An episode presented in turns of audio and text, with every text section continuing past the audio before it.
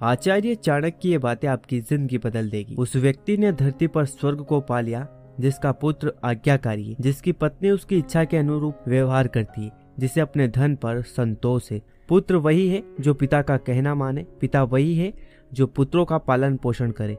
मित्र वही है जिस पर आप विश्वास कर सकते हो। ऐसे लोगों से बचे जो आपके मुँह पर तो मीठी बातें करते हैं, लेकिन आपके पीठ पीछे आपको बर्बाद करने की योजना बनाते हैं। ऐसा करने वाले तो उस विष के घड़े के समान है, जिसकी ऊपरी सतह दूध से भरी और अंदर केवल जहर ही है। हर पर्वत पर माणिक नहीं होते, हर हाथी के सिर पर मणि नहीं होती, सज्जन पुरुष भी हर जगह नहीं होते, हर वन में चंदन के वृक्ष भी नहीं होते। बुद्धिमान पिता को अपने पुत्रों को शुभ गुणों की सीख देनी चाहिए, क्योंकि ज्ञानी व्यक्तियों की ही कुल में पूजा होती। जो माता व पिता अपने बच्चों को शिक्षा नहीं देते, वो माता पिता अपने ही बच्चों के शत्रु के समान है, क्योंकि विद्याहीन बालक विद्वानों की सभा में वैसे ही तिरस्कार किए जाते हैं, जैसे हंसों की सभा में बगुले को। लाड़ प्यार से बच्चों में गलत आदतें ढलती है। उन्हें कड़ी शिक्षा देने से वे अच्छी आदतें सीखते हैं, इसलिए बच्चों को ज़रूरत पड़ने पर दंडित करे, ज़्यादा लाड़ ना करे।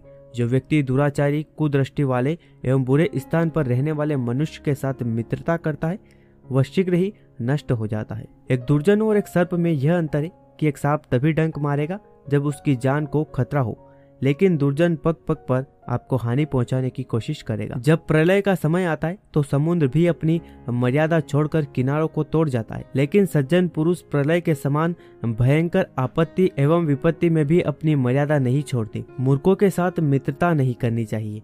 उन्हें त्याग देना ही उचित है, क्योंकि प्रत्यक्ष रूप से वे दो पैरों वाले पशु के समान है, जो अपने धार धार वचनों से वैसे ही हृदय को छलनी करते हैं, जैसे अदृश्य कांटा शरीर में घुसकर छलनी करता है। कोयल की सुंदरता उसके गायन में है, एक स्त्री की सुंदरता उसके अपने परिवार के प्रति समर्पण में है। एक आदमी की सुंदरता उसके ज्ञान में है, तथा एक तपस्वी की सुंदरता उसकी क्षमाशीलता में है। जिस तरह सारा वन केवल एक ही पुष्प एवं सुगंध भरे वृक्ष से महक जाता है, उसी तरह एक ही गुणवान पुत्र पूरे कुल का नाम बढ़ाता है। जिस प्रकार केवल एक सूखा हुआ जलता वृक्ष संपूर्ण वन को जला देता है, उसी प्रकार एक ही कुपुत्र सारे कुल के मान, मर्यादा एवं प्रतिष्ठा को नष्ट कर देता है। विद्वान एवं सदाचारी एक ही पुत्र के कारण संपूर्ण परिवार वैसे ही खुशहाल रहता है, जैसे चंद्रमा के निकलने पर रात्रि जगमगा उठती है। ऐसे अनेक पुत्र किस काम के? जो दुख और निराशा पैदा करे, इससे तो वह एक पुत्र ही अच्छा है, जो संपूर्ण घर को सहारा और शांति प्रदान करे। मैं आशा करता हूँ आपको आचार्य चाणक्य की ये बातें काफ़ी पसंद आई होगी। आज के इस एपिसोड में इतना ही। मिलते हैं नेक्स्ट एपिसोड में।